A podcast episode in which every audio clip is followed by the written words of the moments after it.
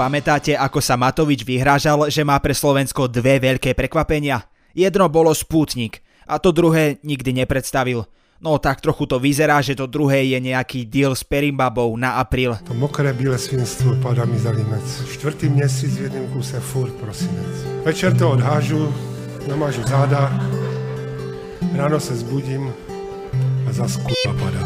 Nebojte sa, dobre bude. Sme rodina hľadá ministra. Rusko verí v politiku epizmentu, svojich konkurentov a Matovič dostal cenu za sexistický výrok. Predpokladáme, že keď sa Marian Kufa dozvedel, že znova nič nevyhral, od hnevu začal krížom rozbíjať nábytok. Akože už je nám ho úprimne ľúto, lebo ten Kufa sa fakt neuveriteľne snaží. Ukáž mi to, kde, je to, kde to robí žena zachránárka, len v prostých filmoch. Ty už keď si muž, ty si potenciálny týrač žien. Tak to asi dneska také to je. Koľko percent žen hrá špičkový šach? Muži, muži. Moje meno je Adam Blaško. Som biely heterosexuálny muž. A biely heterosexuálny muž človeče na odstrel. A vy počúvate podcast Piatoček. Jedna žena sa zosobašila so psom. So psom. Každý muž má ženu, poďme militantné feministky proti nemu. Ukáž, koľko je tam žien Nobelových cien. Muži, muži, ten muž, muži, muži. Stvoril ich. Ale aby ja som nevyzeral ako blázon, urobím bláznou všetkých tých, čo by ma kritizovali.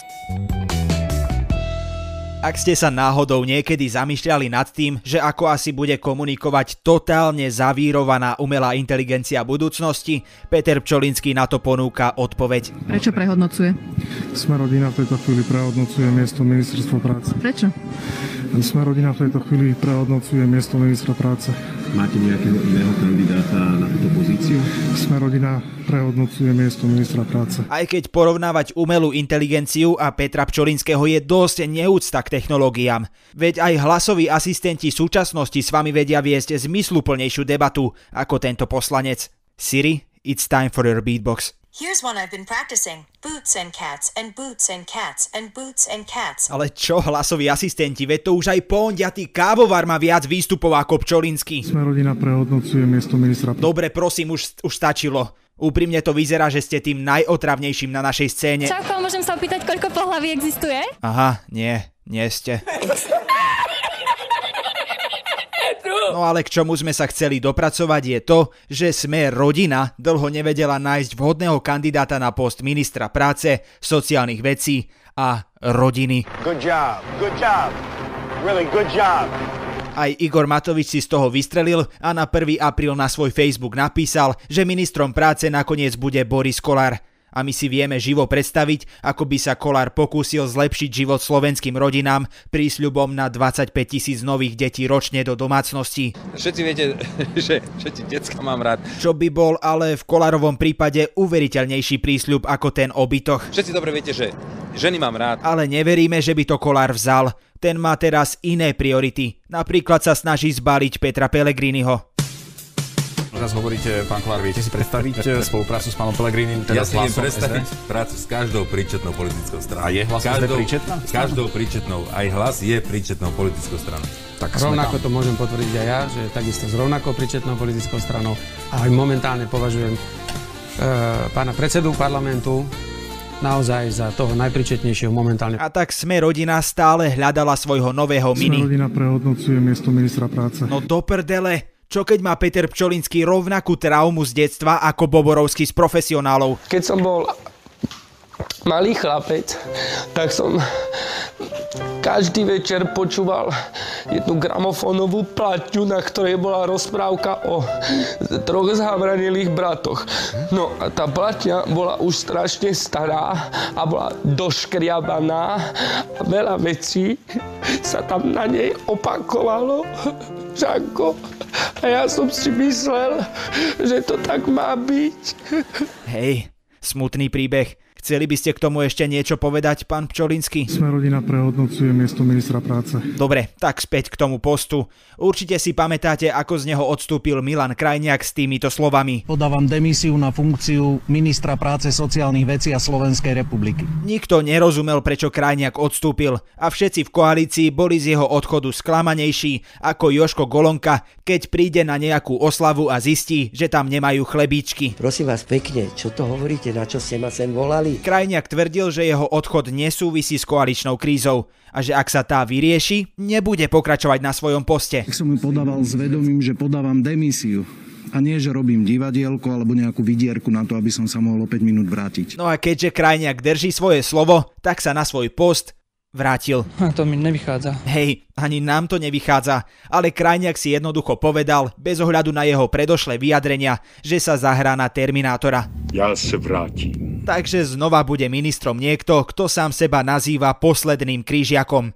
Akože na herný nik to je asi v pohode, ale na politika, čo ja viem, to už aj rytmusové prezivky by boli vhodnejšie. Zdravite RITMO, a.k.a. Piešťanský krocán, a.k.a. záchranca korony. Ruskí obyvatelia rozhodli o tom, že Vladimír Putin je najkrajším Rusom na svete. Nádherný, nádherný. Živo si vieme predstaviť, ako tá anketa asi vyzerala. Hore bola boldom otázka, kto je najkrajším mužom Ruska. Pod tým bola kurzívom len napísaná poznámka typu Vladimír Putin alebo Gulag a úplne na spodku bola len kolónka a nad ňou text Napíšte správnu odpoveď. Putin, posilnený výsledkom ankety o svojej nadprirodzenej krase, sa rozhodol, že znova posunie svoje vojsko k ukrajinskej hranici. Ono to tak trochu vyzerá, že jediný, kto nežiadane prekračuje cudzie hranice častejšie ako Putin, je Dominika Cibulková. Baví ma to a je to také moje hobby. Rusi sú v mnohom ako jeho visti. Otravujú vás rôznymi letáčikmi o tom, ako sú skvelí, v tomto prípade nie letáčikmi, ale konšpiračnými webmi, potom vám stoja pred domom a dobíjajú sa dnu a ešte sa aj tvária, že vám chcú vlastne len pomôcť. My sme svedci Jehovovi a my bychom si chceli povídať. Si povídejte. Rusko si pritom nevie vyriešiť ani problémy doma. Nie je to ešte problémy susedných štátov. A ja už idem a riešim. Napríklad až 60% Rusov si myslí, že koronavírus bol na schvál vytvorený v laboratóriách. A väčšina Rusov neverí ani vlastnej vakcíne Sputnik V. Dokonca aj samotný Putin sa nechal zaočkovať za zavretými dverami a neprezradil akou látkou. A nechceme konšpirovať, naozaj, ale takéto postupy nenaznačujú, že by sa nechal očkovať Sputnikom. Ani nie. A keď sa Putina opýtali, že prečo sa dal zaočkovať v súkromí, odpovedal, že preto, že nechce byť opica. Nepoznám ho. Nekomunikovala som s ním. Celé presúvanie vojska sa dosť podobá na rok 2014, keď sa Rusko len tak rozhodlo, že si anektuje Krím. Putin sa teda do Ukrajiny vracia ako do zmrzlinárne s nádejou, že ochutná novú príchuť kôpky. Keď si normálny človek kupuje zmrzlinu, vyberie si príchuť, poprosí a zaplatí. Keď si Putin kupuje zmrzlinu, vykopne dvere, zhábe jednu príchuť, kopne predavačke do tváre a ešte sa tvári, že je všetko v poriadku, lebo tá zmrzlina vlastne dobrovoľne chcela ísť s ním. Mňa rozmýšľali. Tragédom týždňa sa tentokrát stáva veľký štátnik a človek, ktorý si vie priznať chybu. Jemu sú tie životy a zdravie ľudí ukradnuté, už to musím povedať. Človek, ktorý má rád ženy a vie oceniť ich dôležitú úlohu v spoločnosti, ktorou je staranie sa o mužov. Správne, sexistom roka a tragédom týždňa je bývalý premiér našej krajiny Igor Matovič. Sexistický blud je anticena, ktorá hodnotí sexistické výroky. Stojí za ňou ten istý tým ako za projektom Sexistický Kicks, ktorý podobne hodnotí reklamy. Matovič minulý rok zverejnil ku dňu žien tento status, v ktorom chcel akože vtipným spôsobom vzdať hold ženám. Chvála Bohu za ženy, chýbali by našim očiam, ušiam, srdciam. A určite aj brúška by plakali, ešte, že tomu Adamovi smutno bolo a pán Božko nebol lenivý a žienku mu vyrobil. Vďaka tomuto statusu, ktorý bol asi tak smiešný ako vtipy o blondínkach zo stránky rehod.sk. Jedna blondína hovorí druhej, čo si kúpila teraz nové vydanie Shakespearea? Vážne on zase začal písať? Sa Igor Matovič stal víťazom anticeny sexistický blud. Oh no. Šanca, že Matovič vyhrá bola celkom veľká, lebo nominované boli viaceré jeho výroky. A to sa vyplatí. Konkurencia bola silná, keďže Igor o výhru súťažil s takými hráčmi, ako sú Oliver Andraši, Anna Záborská, Robert Fico, Milan Krajniak či bývalý homofob roka Boris Kolár. Pred chvíľou tu naukazovala prsia Riťku na celé Slovensko, liepala sa holá po traktore a dneska? Andraši a Krajniak našťastie tiež neodišli s prázdnymi rukami. So svojimi výrokmi sa umiestnili na peknom druhom a treťom mieste. Gratulujeme. Aj keď sa Matovičov výrok možno niektorým nemusí zdať až taký zlý, problémom je, že sa viaže na Medzinárodný deň žien. U nás si síce tento sviatok ľudia spájajú najmä s karafiátmi a mítingami Smeru, kam autobusy zvážali babky demokratky a moderoval to ten, čo miluje Slovensko. A ideme hľadať pesničku. História Dňa žien je však o boji za rovnoprávnosť žien. Keďže práve 8. marca sa oslavuje na počesť štrajku desiatok tisíc krajčírok z newyorských tovární, ktoré vyšli 8. marca 1908 protestovať proti zlým pracovným podmienkam, nízkym platom a dlhému pracovnému času. Ale ani toľko sa ich nebojím. Ani liberálov, nebojím ani toľko. Vidíte, ani toľko. Ani toľko. Degradovanie tohto sviatku na deň, kedy treba poďakovať ženám za to, že nenechajú svojich mužov ohľade a zabavia ich, keď sa nudia, si preto plne túto prestížnu cenu zaslúži. A na záver krátky prehľad správ. Tento týždeň prvýkrát zasadla a rokovala vláda Eduarda Hegera. Ten na nej ministrom rozdal kvety so slovami, že sa o nich majú starať tak, aby vydržali aspoň 3 roky. a bývalý premiér Igor Matovič po rokovaní odbil novinárske otázky so slovami Ďakujem pekne. Hmm, koho nám to len tak pripomína? Ďakujem veľmi pekne za vaše otázky. Pán minister, chceli ste konsolidovať vysoké školy a vyzerá, že budeme mať novú univerzitu. S tým ste spokojní? Ďakujem veľmi pekne za vaše otázky. Turecký prezident Erdogan privítal predsedničku Európskej komisie Uršulu van der Leyenovú a predsedu Európskej rady Charlesa Michela. Erdogan však pripravil len dve stoličky pre seba a pre Michela. Dámu nechal sedieť ďaleko od nich na gauči. Svet začal hovoriť o sexizme, ale čo keď sme to len nepochopili? Čo keď Erdogan chcel hrať tú klasickú plesovú hru, kde je o jednu stoličku menej a keď prestane hrať hudba, jeden si nestihne sadnúť na stoličku a vypadáva.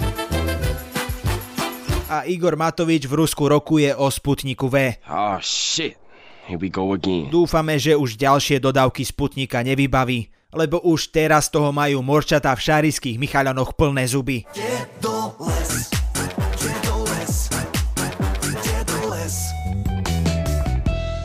Na tomto podcaste spolupracujú aj Kristýna Ďuríková, Kristýna Janščová a Viktor Hlavatovič. A keďže bol tento diel plný zlých sexistických chlapov, ktorí chápu feminizmus ako diablov nástroj z huby mužského pokolenia, militantné feministky, tak tu máme pre všetky ženy prekvapenie od Roberta Fica, aby ostal svet aspoň pre tentokrát v rovnováhe. Dievčatá,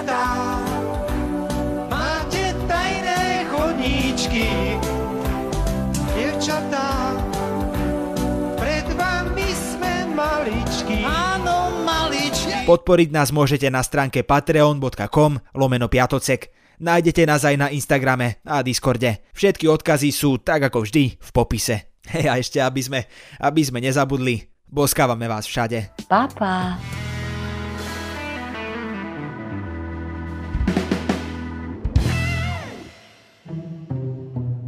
Ako lietajú lietadla? Je náš svet hologram? Ako fungujú okuliare na farbosleposť? Sme vo vesmíre sami? Odkiaľ prichádzajú komety? A ako sa žije na vesmírnej stanici? Moje meno je Jozef. Moje je Samuel. A na takéto otázky hľadáme odpovede vo Vedatorskom podcaste. Ktorý vychádza pravidelne každý týždeň v útorok. Nájdete ho na všetkých podcastových aplikáciách. A na stránkach denníka Sme.